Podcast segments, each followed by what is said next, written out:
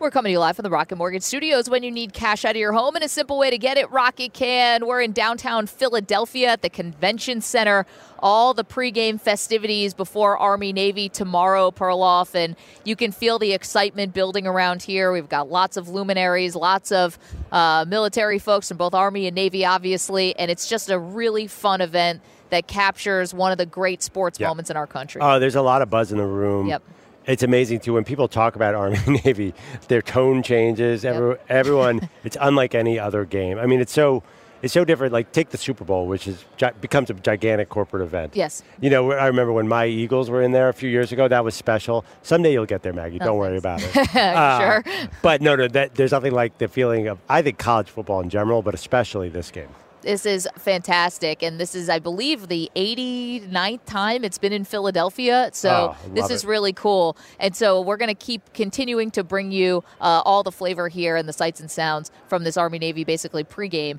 But we got to talk about last night because you called it.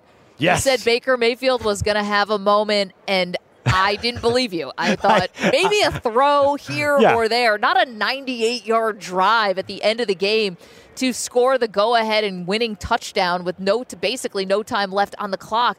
I mean, it wasn't just that, it was even the touchdown before. Two touchdowns in the fourth quarter. He's running the two minute drill like he's been on this team for 10 years. when Baker hit the game-winning touchdown, did the thought cross your mind? Did this just happen?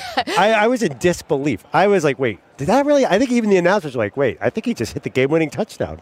You're so right. I thought for I was going and scrolling through social media to make sure I was seeing what Yeah. I'm seeing. Uh, You know? Actually, it was when John Wolford started the first series, and then the second one, Baker came out, and I was like, "Wait, it's Baker! Wait, it, I know. oh my goodness, this is happening!" And then from there on, it was like the Baker Mayfield show. However, he got a lot of help from the Raiders last night. Yeah. I mean, there were some awful penalties on both of those final two touchdown drives that kept the drives alive when otherwise the Raiders would have gone home with a relatively easy win and all of a sudden the black and silver just imploded. Well, okay, you say awful calls. You mean awful penalties that they committed the penalties, or awful calls? Because to me, some of the calls were borderline. The pass interference, for example, they kept the, the it was an interception, and they called pass interference.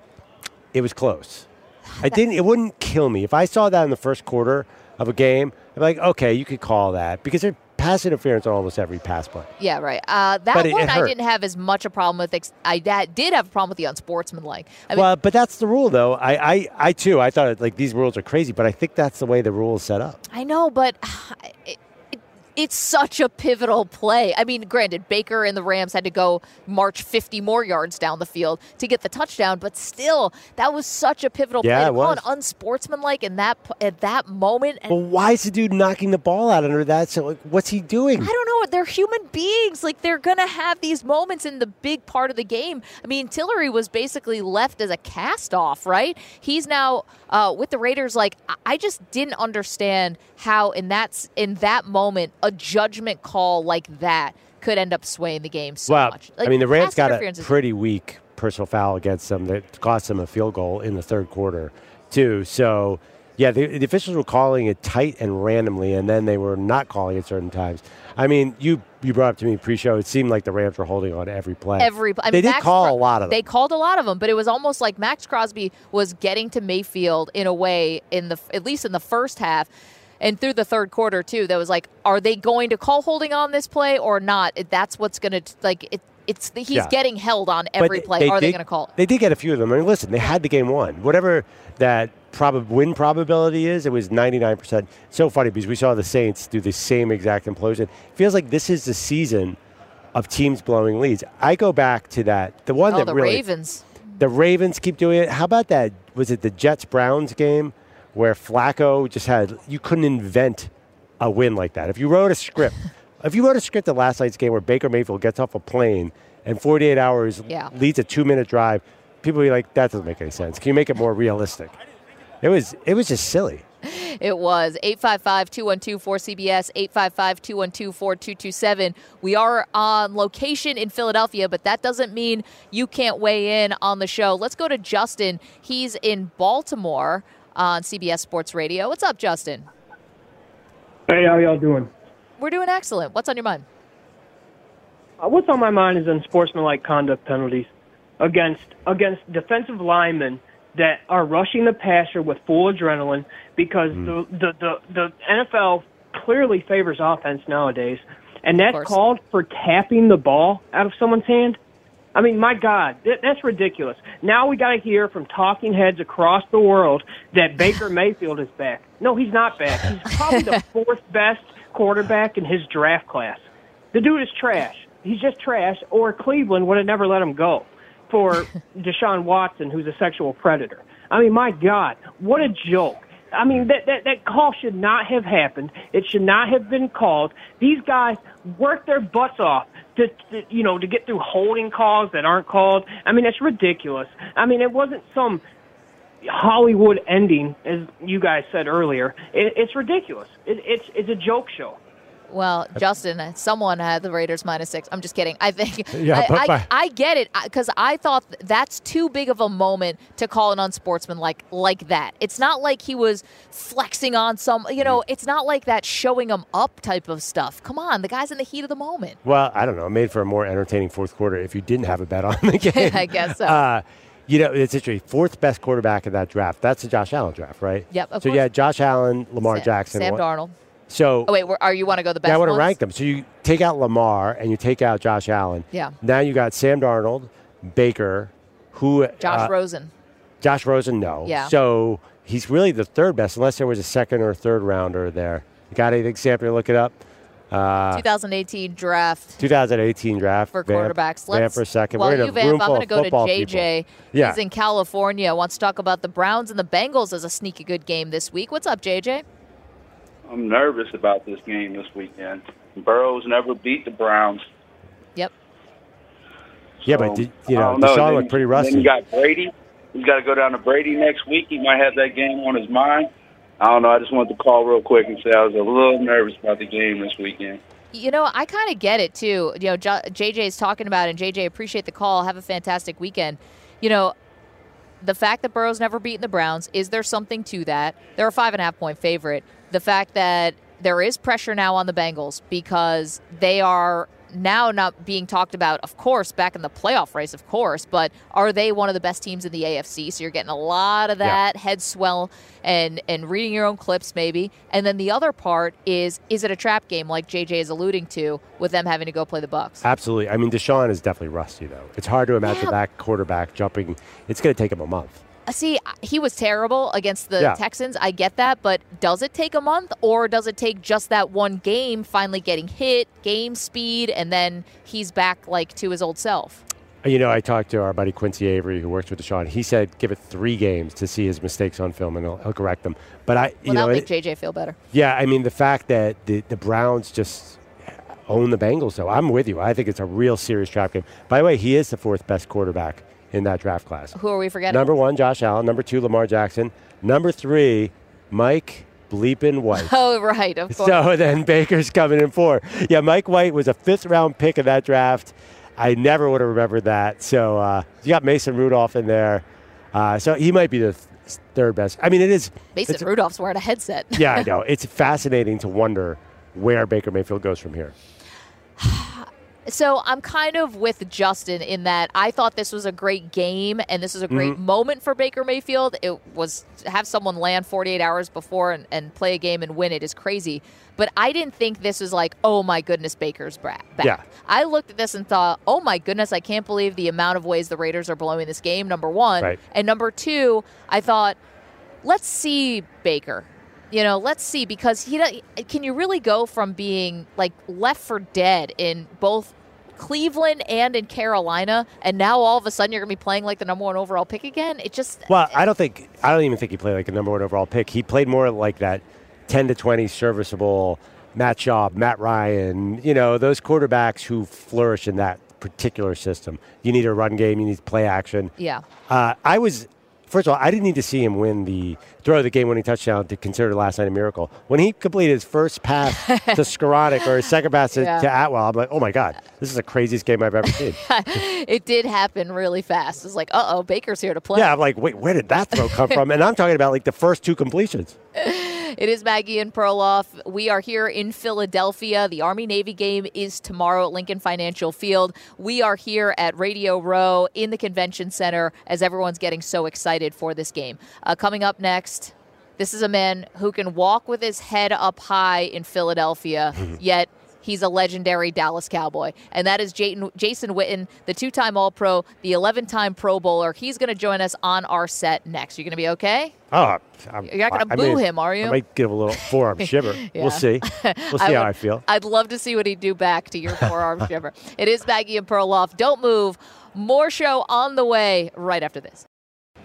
Welcome back to Maggie and Perloff. We're in downtown Philadelphia. The Army Navy game is tomorrow, and all of the festivities now starting to build. Perloff, you can feel the mm-hmm. excitement here as we're in the convention center, and it is our pleasure to be joined by, of course, Dallas Cowboys legend Jason Witten, who is here on behalf of USAA. You got to do a really cool thing this morning where you gave away a car to a veteran who really needed it. We're going to talk all about that in just a moment, but we were just talking off air. That game last night. How do you how do you describe mm. what Baker Mayfield did last night, Jason? It's pretty remarkable. I mean, when you look at, you know, he, he never really practiced with the team, got in Tuesday, you know, have a walkthrough on Wednesday, and then get thrown out there. By the way, Sean McVay's offense is pretty complicated. The plays are long.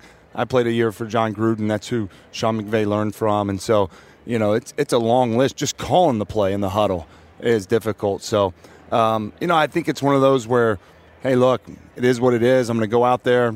I think he's a pretty resilient kid. You know, he's a walk on and then he transferred, all those things that have happened in his career. And it looks like he just played loose. I mean, he's headbutting guys on the side. He's having a lot of fun. He's jumping in his offensive lineman's laps.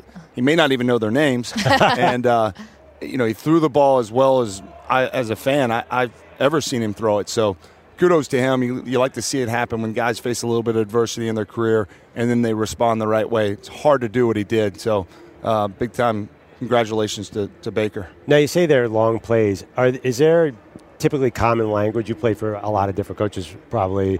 Is there enough in common for whatever he was doing with Kevin Stefanski in Cleveland, for example, and Sean McVay that he figured it out, or did the Rams change their playbook to suit him? There had to be something going on here. Yeah, I think there was a carryover from Stefanski and Bill Callahan, who was the offensive line coach hmm. with the running game and the protections, and and now with Sean McVay. They kind of similar system, but with that, there's still all these nuances that happen. Right, one word's different, or that route, route means this in this system. It's a different route, and so just to call the plays and be in command like that.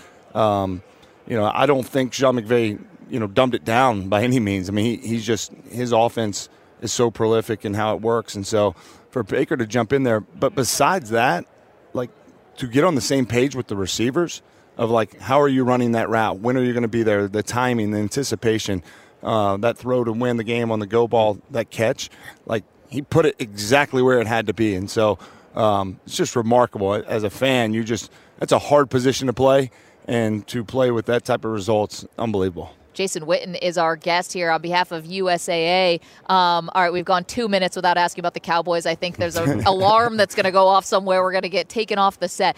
Now, Cowboys obviously having a fantastic year, even with Dak's injury, injuries to the offensive line earlier in the season. Now they've put it together, but we've seen the Cowboys put together good regular seasons. Does anything about this team feel a little different to you? Like maybe they'd be more of a threat in the playoffs? I think so. I mean, the, the biggest thing I would say is I don't see any weaknesses in the Cowboys. There's always times for every team if okay, if we have to play that team and they, they can run the football or mm. you know that quarterback, he's so dangerous and I don't think as you look at it from the Cowboys they, they can stop the run. They're, they're leading the league in, in uh, pass defense. Um, Dak seems confident. Zeke's getting healthy. CeeDee Lamb's turning into a number one receiver. Micah Parsons, I mean, you can't stop this guy. I mean, I wish he came eight years earlier. You know, that would have been nice. Um, so I, I just don't think that there's any weaknesses. Certainly, Philly's the top of the league uh, in their in their division. When you get to the playoffs, everybody's going to be pretty good. So I think for them, it's just block out all that noise, play your best football when it's needed, and I think they, they set up really nice down this stretch. Now, I got to give Maggie credit. Week one, they lose 19 3 to the Tampa Bay Buccaneers. Tyron Smith gets hurt, Dak gets hurt. I'm like, it's over, over for Dallas. Maggie's like, I don't know. You know, I think they can they can replace offensive linemen. Cooper Rush can do some things, and she put a bet on them to make the playoffs then when they were at the very bottom. Honestly, I, I wish I'd made the Super Bowl bet. Yeah. That would have been better. Yeah. I thought she was crazy. Jason, did you have any hope at that point? Because it got a little low really early in the season. It did, you know, and they didn't look like they were playing very well. And then you got to go into your backup quarterback. But and, and really, as a fan, I'm probably even internally they're saying like, hey, if we can just go 500 on these games while he's out, whatever that is, five games or six games. But I think that's where the season kind of evolved for them as the supporting cast stepped up. They were able to win games mm. without Dak, their franchise quarterback. Now he comes back, gets healthy, confident. Um, you look back early in the season, seems like two years ago, we're talking about week two in early September, but yeah. winning those games early puts them in a position to have a nice chance here going down the stretch, regardless of if they win the division or not. But the confidence in the level in which they're playing, you know, people say it, it's a cliche, but play your best football at the right time, right? And uh, that's Bill Belichick 101. And seems like Dallas is doing that. Well, everyone's got that Christmas Eve, Dallas, Philly. That's going to be a heck of a mm. game. Jason Witten is our guest. Are you surprised that even internally with the Cowboys and Jerry Jones, like they're making such a big deal about OBJ. They're kind of walking it back now, but Jason was almost like, "Well, God, you know, we're interested and they're interested." It was like it, everyone's making such a big deal about him coming when the Dallas Cowboys offense is great. they, they don't seem like they need a lot of extra help. Yeah, you know, I thought it found it kind of odd and almost I enjoyed it a little bit, but this open recruitment yeah. in, the, in, the, middle of the season on Twitter, going to games, like I, would never seen that before, you know. So I was like, this is kind of interesting, and the players seemed okay with it, and and uh, even the guys that play his positions. But I think they're at a luxury here where it's kind of icing on the cake is that CeeDee Lamb's kind of proven to be a number one. Michael Gallup's getting healthy. I, I mentioned Zeke and Pollard.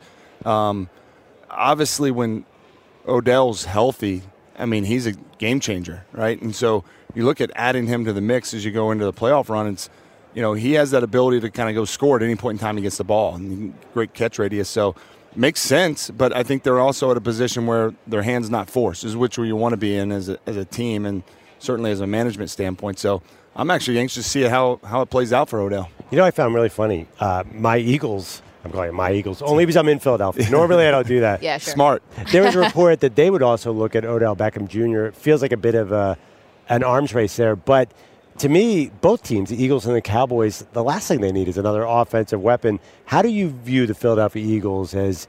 I think the expectation now is to a team that can come out of the NFC. Do you agree? I do agree. Yeah. You know, I think there was a period there when they were having a lot of success. They're seven and 0, 8 and 0, and there was still in the back of people's mind of well, can Jalen Hurts really do it? Right. Right. Start, start talking about the great players at that position: Aaron Rodgers, Tom Brady, in in the NFC. Can can he beat those guys? Can he go head to head with them? And as it evolved now, I mean, if he's not the leading candidate in the clubhouse for, for MVP, I don't know who is. And so, playing very efficient. He's he seems comfortable playing there, and so I think the Eagles, um, you know, they deserve all the recognition they're getting with their record. It's complementary. They can run the football. Jalen's extending plays. The one thing I think is rare about him is anytime you play that way, it's a little bit like Brett Favre, right? There's a lot of great plays that come outside the pocket, but unfortunately, there's a handful there. You're like, oh, I'd like to have that one back, and doesn't seem like those negative plays are coming up for Jalen. Yeah. So. Um, seems comfortable with the coaching staff when there's players around him and supporting cast. They're a really good team, and I know from experience it's hard to beat the Eagles in Philly come January. Yeah. Yes. we're, we're asking if it's hard for you to walk down the street in Philly, but it looks like everybody's behaving themselves. And Perloff, how dare you ask Jason Witten to give an Eagles breakdown no, he's, as a he's former a, no, no, no, no, no. He's a professional, unlike us. uh, Maggie's a Bills fan, by the way, so don't even ask her to be professional when it comes to that. No, team. I'm scarred too much. Uh, Jason, got a question for you about tight ends. Are you surprised that Gronkowski has not come back? I think hmm. everyone mm. believed that, oh, it's just a matter of time and – you know what? Here we are in mid December and no Gronk. Yeah, I'm a little surprised. And the biggest reason why I say that is just I thought he was still playing really, really good football, you know, and I think the Tom Brady thing makes a lot of sense.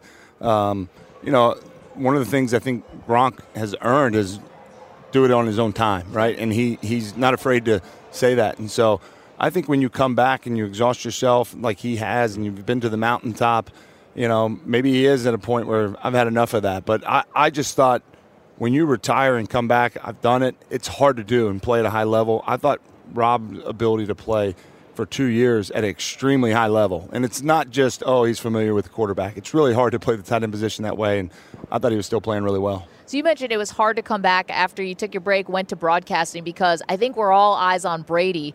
We know he's got the big broadcasting contract out there, so it's sitting there for him. But could he maybe go to broadcasting and then come back? I mean, you did it. How hard was it? Well, it, it is. I mean, if anybody can do it, it's Tom Brady. But he's also 45 years old, so I, you know, I don't think. I think he's just going to continue to play. You know, he seems like he's having a lot of fun, still playing at a high level, and this is a new challenge this looks for him. fun to you. Well, he's like about to break every tablet yeah, on the yeah. side. Well, I think it's a new challenge for him, though. Yeah. I, I think it's um, he's trying to do it a different way than he's had to do it a lot of times in, in the past, and his defense was playing really well, and so um, I just think more than anything else, Tom loves football. He loves the X's and O's. He loves the the camaraderie, uh, the relationship with his teammates, and so I don't see a guy that's ready to hang it up anytime soon. Yeah. We're talking to venture four- a guest about where he's going to play next year. I have no idea.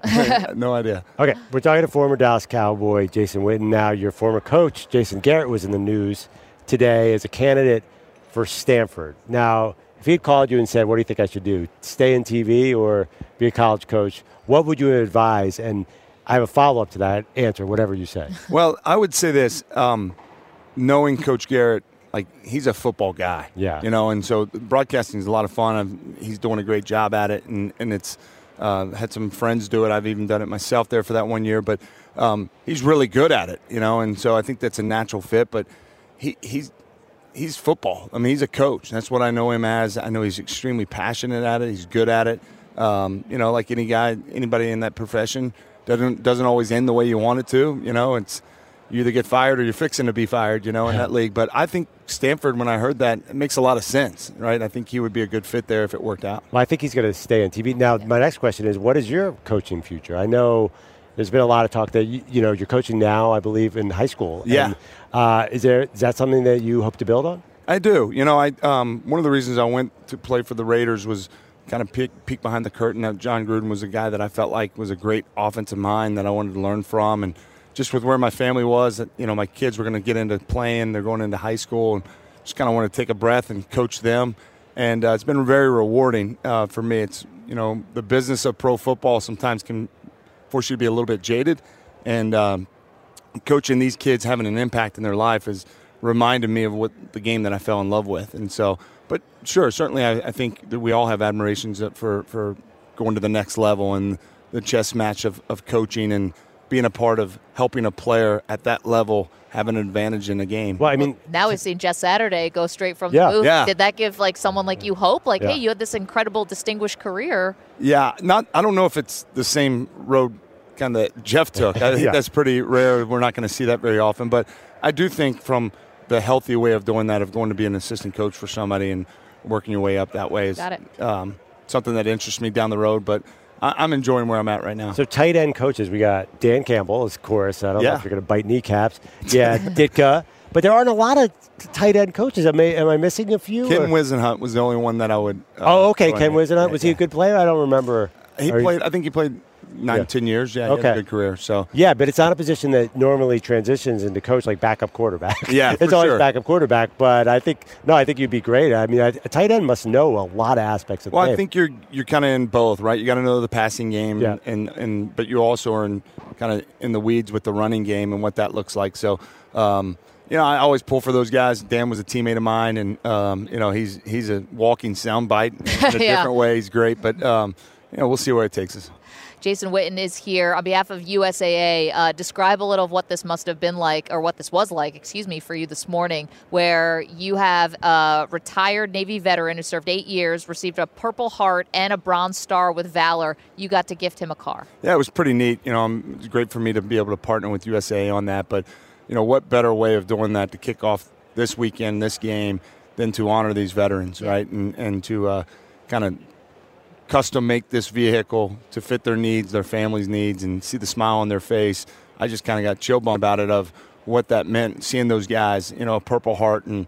Uh, get this vehicle. Um, kind of a life changing experience for them, and so I was glad to be able to play a small part in it. That's so cool. And everyone really, you can feel the excitement around here. It is building. Uh, Jason, can't tell you how much we appreciate this. Super fun. And good luck with coaching the high school team and wherever it takes you after that. All right, thanks, guys. Thanks Yeah. for having me on. Thank you, Appreciate Jason. that. All right, Jason Witten, Dallas. Yeah, I'll probably have Cowboys to. legend. I'll probably have to escort him around Philadelphia. He needs some protection. yeah, it's, I mean, you're going to be the one less than he providing did his playing Sure. days, and I don't know. Hopefully, me he can people won't recognize him, and you'll be okay. or just mention my name, Jason. You'll be all right. Yeah, sure. Uh, it is Maggie and Perloff. We're here in downtown Philadelphia at the convention center uh, previewing Army Navy. Okay, coming up next, so much to get into, Perloff, with our next guest, one of your absolute faves. Let's go. Hall of Fame safety Brian Dawkins is going to join us right here on the set. Welcome back to Maggie and Perloff, and I know this is extra special for Andrew Perloff, born and raised in Philadelphia. We have an Eagles legend, the Hall of Famer Brian Dawkins, joining us on our set. He's participating in USAA, the 100th anniversary of serving military communities, and as part of that celebration, USAA gave away a vehicle to one veteran in need. And Brian, I know you did that this morning with uh, someone named Thomas Brooks, who's an Army National Guard veteran who served, and you gave him a car. What was that like?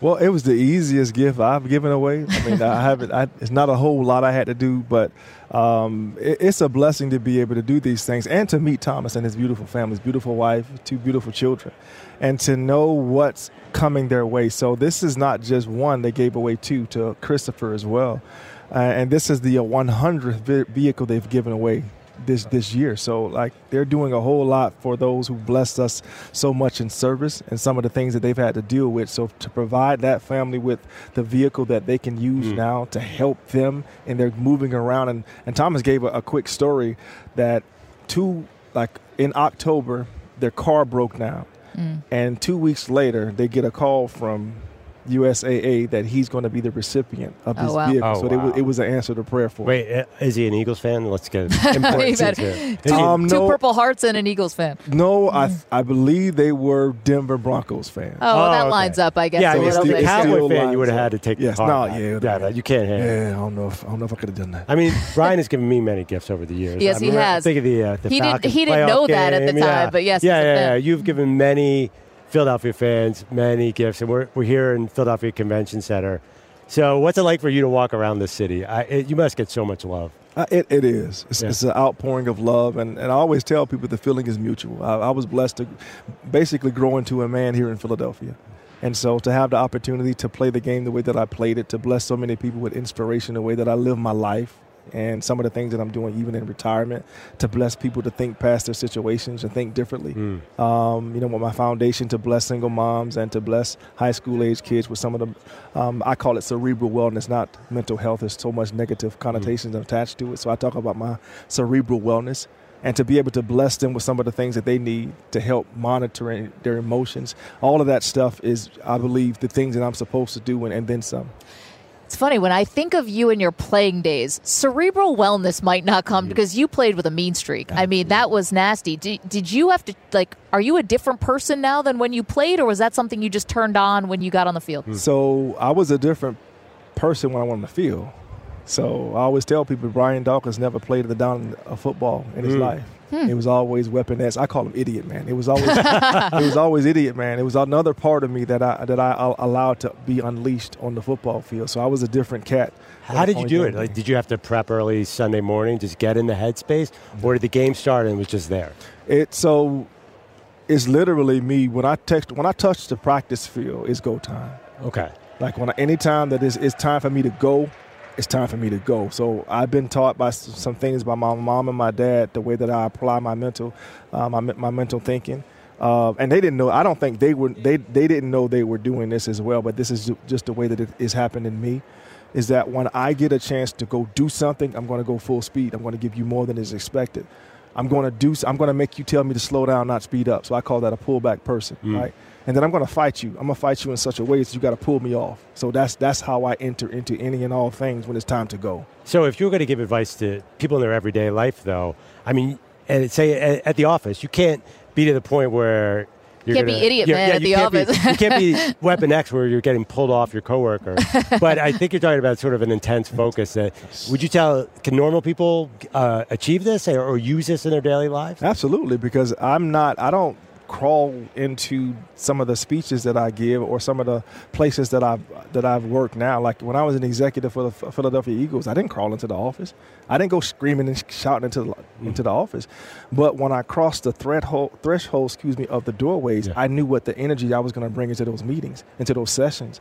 I knew that I was going to be clear about my thoughts and my ideas, and I was going to be welcoming to the other ideas from other people. And if I can then assist somebody who may be going through something to see mm. past their situation to help them past that spot, then I'm going to help them. So it's it's it's it's a different playing field, so to speak. But now I have new teammates. Yeah. So I'm going to pour into my teammates the way that I poured into my teammates as a football. So it's not necessarily physical anymore. It's more mental. Right. It's more me listening probably a little bit more to somebody than probably I did when I was a player. Right. So again, it's same. It's the same same energy. It's just being focused in different ways. Brian Dawkins is our guest. Really cool with USAA's partnered up. Gave away a vehicle this morning to uh, a man who had received two Purple Hearts. was in ne- was in need of a new car. He's an Army National Guard veteran. Um, so so cool. So okay. Couple football things for you, if you don't mind. Obviously, massive game this weekend between the Eagles and the Giants. Now, the Eagles have so many rivalries. Perloff reminds me all the time. He says Dallas is number one. For you, more specifically, not which team did you find was your biggest rival? What person within those uh, within the NFC East did you find to be your biggest rival? So the the well, I have to go team because the, the team had the person, right? Mm-hmm. Sure. So the team was the Giants. Mm. The Dallas was not, and it, and I say this from a place of not not bragging or anything, but Dallas weren't the team that they were today. They are today, and they were not the team in the nine, 95, 90. No, they weren't that team. Sure. Yep. They were struggling at quarterback, so we were kind of handling them pretty. I won't say easily, but if you look at my record against Dallas, like it, they weren't my rival. I'll just say it like that. Okay. But the team that was was the Giants. The Giants had our number. The we would go back and forth with the Giants. The Gi- Giants was a very full physical football team. I just talked to Tiki. Mm. I know. there I was earlier, about right? to say Tiki's right Yeah. over there. So, I just want to know, be. he and that sure it's offensive cool. line Yeah. go battling against you know Jeremy Shockey and uh, Tu- uh, uh, Toomer. Like that was the rival, and I loved it. I loved going against him. I knew I was going to be beat up a little bit, a good beat up, especially if we win. But I knew it was going to be a physical battle. And again, that was that was my rival. I can't speak for everybody, but that was my rivalry. You know, last year the Eagles played the Giants right around this time of year. It was week 12. Lost 13 7. The Eagles, in my mind, were the better team, but something happens in divisional games. And as an Eagles fan, I'm a little worried that might happen this weekend, too. Do you sort of throw out the record books to some extent? Even though the Eagles are playing so well, I feel like the Giants is just a different game. I think where the Eagles, I hope, are is they've gotten to the point that it's not about the other team you're playing. Hmm. It has nothing to do with the other team. It has to do with if we do if we go handle our business, if we detail detail our work, don't turn the ball over. The reason why they lost that game is because they turned the football over. Right? That Right. to me that was number one. Mm-hmm. Number two was they, they couldn't stop the run. But number one was they turned the football over. Even if they didn't stop the run and they didn't turn the football over, they probably would have won that game, right? So if you don't give a other team any gifts, right? And then you hold up your end of the ball on, on, on defense and not give up points. I don't necessarily, I'm not too concerned about the running attack, even though I don't like it, giving up all those yards. Just don't give up points. If you get to the red zone and make them kick field goals and not give up touchdowns, that's a whole different ball game as well, right? So if they can continue to get better in the areas that they see on film, and I keep saying this over and over again, if you can look at film and you've won the, the game, but you can still be brutally honest about what you see and correct it when you're winning, again, once you touch the field, if we just go handle our business, it matters not who's on the other sideline. Mm. It doesn't matter. Doesn't matter. We're talking to the Hall of Famer Brian Dawkins. Were you sold on Jalen Hurts immediately, or did it take a minute for you to warm up? Like, oh, this is going to be the franchise quarterback for the Eagles. I wasn't sold on his. Um, well, uh, let me let me reverse that. I was sold on his mentality. That's what I was sold on. I was sold on a young man that had been so through so much at um, Alabama, getting supplanted, right? But you never heard anything negative coming about, not just from his mouth, but from his camp. No, there's no, no reports of him ever doing anything that embarrassed him, his family, or his team, right? He then moves from there, then goes to Oklahoma, plays better, and gets into the Heisman race. Then he gets drafted here in Philadelphia and has to go one on one with Carson Wentz. But again, never any negative things coming from his camp. And then he got a little better. Now I didn't I didn't know he would be as good as he is right now as far as accuracy, accuracy excuse me, is, is concerned downfield. And those were the biggest question marks about him. Love his personality, love his leadership, love him being able to run the football, but deep ball was not a, a plus for him, a strength of his last year. Accuracy, mm-hmm. anticipation, those are the things. But but for me, I also understood that last year he was a rookie. People say, no, this was his second year. No, he hadn't played a full season yet. So when you play a full season as a player, I understand that the game slows down for you. And then he has another year to be able to talk with his new offensive coordinator or what they like. I believe you're seeing all of those things happen. And ultimately, he got better this year. He's a better quarterback throwing the ball down the football field. Period. If he yep. did not, he would not be, they would not be where they are, right? Absolutely. I don't care how many weapons you put around a quarterback. If you can't throw, if you, if you can't anticipate, it doesn't matter. Well, that's a concern about Brock Purdy. I'm sorry yeah. not to jump in. Yeah. Because the San Francisco 49ers are now asking for a rookie seventh round pick, Mr. Irrelevant, to handle the quarterbacking responsibilities. But Brian, people are saying, well, they've got all these great weapons and they have a great defense. It'll be able to hide a rookie quarterback. Do you think that's true? It it has happened. Like that's not something that has that hasn't happened. It has it has happened. Is what I'm trying to say. It's happened before, because a quarterback, a young quarterback's best friend is a good running attack and a great defense. Yep. Because you can travel with those anywhere. Uh, usually, if you have a young quarterback, they usually perform better at home in home cooking, right? On the road, not so much. That's why the saying is those things travel well. So if they have a good defense, they do. They have a running attack, they do. They have a bunch of weapons. But at some point, it's going to be up to him to make the play. Because in the playoffs, the talent is equal across the board. So at some point, it's going to be on him to make this play, to make this read, to make this throw in tight, tight con, uh, contested areas. Can he do it? We don't know that. Yeah. So you played in the era of unbelievable safeties. I would argue a handful of the greatest safeties ever. John Lynch, you, Ed Reed, Troy Polamalu. I I don't hear about the Bob safety. Sanders can't. Oh, Bob Sanders. Yeah, I don't hear about Rodney Harrison. I can't. Yeah. Oh, wow, oh, unbelievable. uh, Defensive Player of the Year candidate safeties right now. In fact, if I was to ask you, I can't even think of who I would say the the biggest star safety in the league is right now. Has the position changed since you played it, even though it wasn't that long ago? I won't say the position is, is changed. I think that myself, Ed, um, Troy, we were able to to have the safety position take a jump up. I'll just mm. say a mm. step up. Like people begin to look at the safety position a little bit different than they did prior to us. I'm not saying that there weren't safeties before us because there were, right?